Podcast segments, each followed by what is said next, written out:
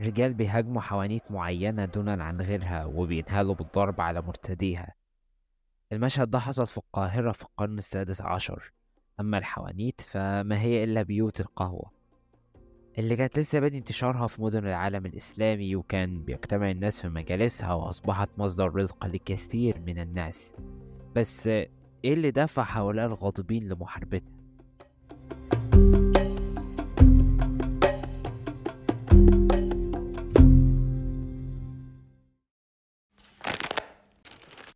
يبدو إن صباح هادي ما ينقصوش غير فنجان قهوة. معلقة في التانية. بالرغم من اللي بيتقال عن الإكثار في شربها بس بس أنت بتحبها تقيلة.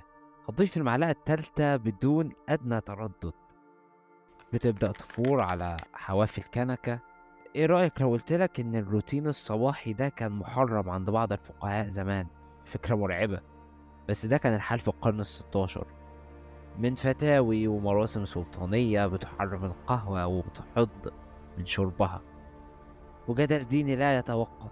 كان المتأثرين من القرار بيستجيبوا بسرعة وبدأت تجتاح حالة فوضى شعبية في القاهرة العثمانية. كان أبطالها عسس الدولة. بس ما عليك انت حاليا في القرن الحادي والعشرين والخطر ده زال منذ قرون يعني. صب قهوتك في كوبك المفضل وتعالى أحكي لك القصة من بدايتها. دي قصة مشروب استثنائي قامت على إثر الثورات ومر بمراحل مختلفة حتى أصبح أكثر السلع تداول حول العالم بعد النفط.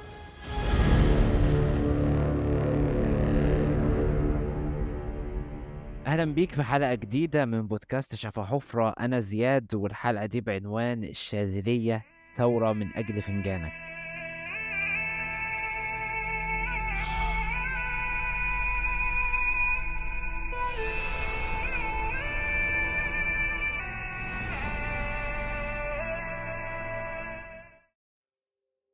دراسات كتيرة ومنشورات يومية بتمر عليك عن القهوة تتراوح من أضرار لفوائد. وحسب دراسة حديثة قالت إنك ممكن تشرب لحد خمسة وعشرين فنجان بدون ما تسبب أي ضرر أو تأثير على قلبك. أو إنه ممكن يقابلك تحذير من شرب القهوة في الأجواء الحارة أو إن الإفراط من شرب القهوة يسبب الوفاة. هتبدأ وتقول لنفسك ده ده كلام فارغ. إزاي المشروب اللي الشعوب أبدعت في تحضيره يكون ضار للحد ده؟ إزاي النبتة اللي ألهمت راعي قبل مئات السنين وهي بتدعم دلوقتي اقتصاد دول كبرى تكون نبتة مميتة. الأسطورة بتقول إن كان في راجل بيرعى المواشي في جبل جافا بأثيوبيا ولما لاحظ النشاط اللي بينتاب الماعز لما بتبدأ تلتهم نبتة خضراء بتنمو في المنطقة. فضوله قاده لأنه بيقطفها ويغليها ويشرب ميتها وبكده يكون ده أول كوب قهوة تم إعداده في التاريخ. ممكن تكون الحكاية خيالية على الرغم من إن في أدلة تاريخية بتقول إن أثيوبيا هي الموطن الأصلي لنبتة البن. بس خليني أقول لك إن تم معرفة البن في القرن العاشر وتحدث العالمين المسلمين الرازي وابن سينا في كتاباتهم عن فوائد البن الطبية. بس يبدو أن انتشارها كمشروب شعبي لم يتم إلا بعد قرون. بترجع المصادر إلى انتقال البن من اليمن ثم إلى العالم الإسلامي عن طريق المتصوفة الشاذلية اللي جاب الحبوب من الساحل الأفريقي إلى عدن.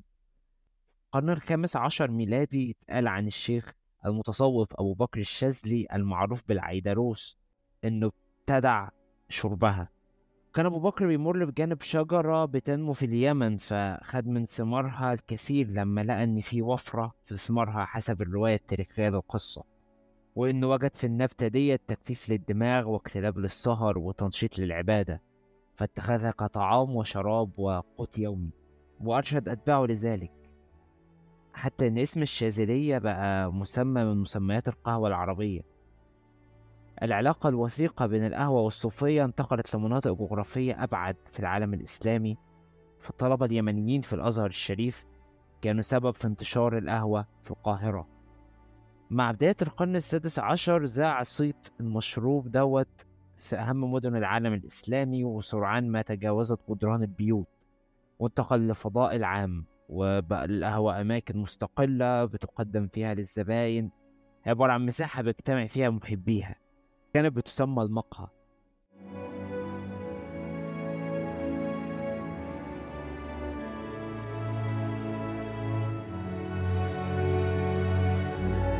أقول لك إن أول مقهى في التاريخ بيعتقد إنه افتتح في دمشق سنة 1530 أخذت القهوة في الانتشار من مدينة لأخرى وزاد عشاقها في كل مكان بسرعة وصولا إلى إسطنبول. ونتيجة نفوذ السلطان العثماني في عام 1538 استولى العثمانيين على ميناء المخا جنوب غرب اليمن واحتكروا التجارة. كانت تعتبر ديت خطوة أولى مهدت للارتباط الوثيق بين القهوة وتركيا.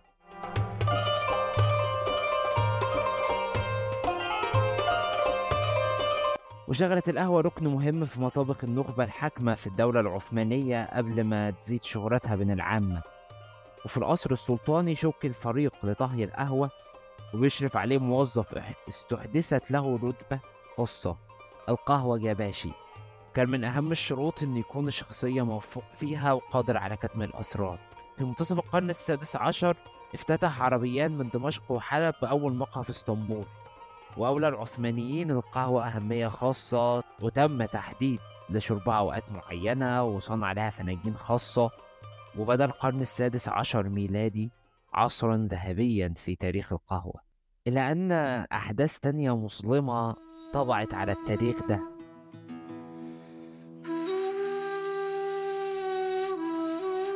منع المشروب الجديد وحرم في سنوات مختلفة خلال القرن السادس عشر في مكة المكرمة. وربط بعض رجال الدين بين تناول القهوة ومظاهر السكر مما أجبر ناظر الحزبة في عهد الدولة المملوكية إلى النداء بمكة المشرفة للمنع من تعاطي القهوة وكان في عام 1511 ويرجح بعض الباحثين أن السبب وراء تحريم القهوة لأنها كانت بتؤدي إلى السهر ليلا فبالتالي بتؤدي إلى النوم نهارا. ولما انتشرت بين الناس وأهالي الحرم بقى مفهوم المجتمع المنتج وقيم العمل وأمانة الوقت. وجدت دوت كجانب سيء عند الفقهاء. فبالتالي بقى الناس بيقيمون الليل وينامون نهار. وبالتالي ده عكس ما جاء في القرآن وجعلنا الليل لباسا وجعلنا النهار معاشا. ومن هنا بقى في جدل. والجدل ده تطور لنشاهد مناظرة في القرن السادس عشر بين علماء دمشق في حكم القهوة. وانقسم البعض بيقول في حلالها إن هي حلال وفي طهارتها إن هي طهرة والبعض بيقول إنها محظورة. النقاش ما كانش وقتها على إنها حلال أو طهرة النقاش كان على حظرها واستمر الموضوع لعقود محاولين ثاني الناس عن شربها أو تداولها. وانتقل الجدال من مكة لمصر لحد ما وصلت الأمور ذروتها في بداية ثلاثينيات القرن السادس عشر. كانت فتوى الواعظ في الأزهر أحمد ابن حق الصنباطي في هذا العام شرارة لفتنة عنيفة. لما سألوا أحد التلاميذ عن موقفه من القهوة فأجاب إنها حرام لأنها مسكرة.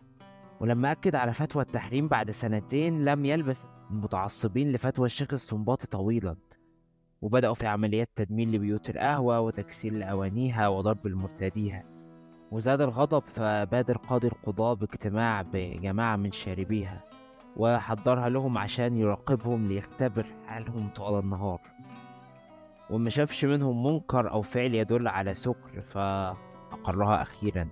حظيت القهوة بانفراجة استمرت لسنوات قليلة على إثرها فتحت المقاهي من جديد وزاد عدد روادها. بعد كده مرت عقود أخرى وما كانتش النظرة الدينية للقهوة على أحسن حال. تمت ملاحقة شاربيها وحتى وصل مرسوم سلطاني من السلطان سليم الثاني في سبعينيات القرن السادس عشر بمنع استعمال القهوة وتجارتها وشربها وكسر الأواني المستخدمة في صنعها. وفضل رجال الأمن العثماني في الاستمرار بقمعها إلى أن صدر فتوى صريحة عن شيخ الإسلام بستان زاده محمد أفندي بتحليل القهوة وخرجت القهوة من حدود العالم الإسلامي لتغزو أوروبا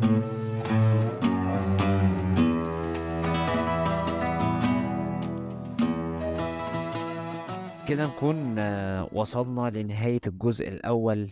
أتمنى تكون الحلقة كانت Está no Gozei Penny, this poor guy. Till understand, time.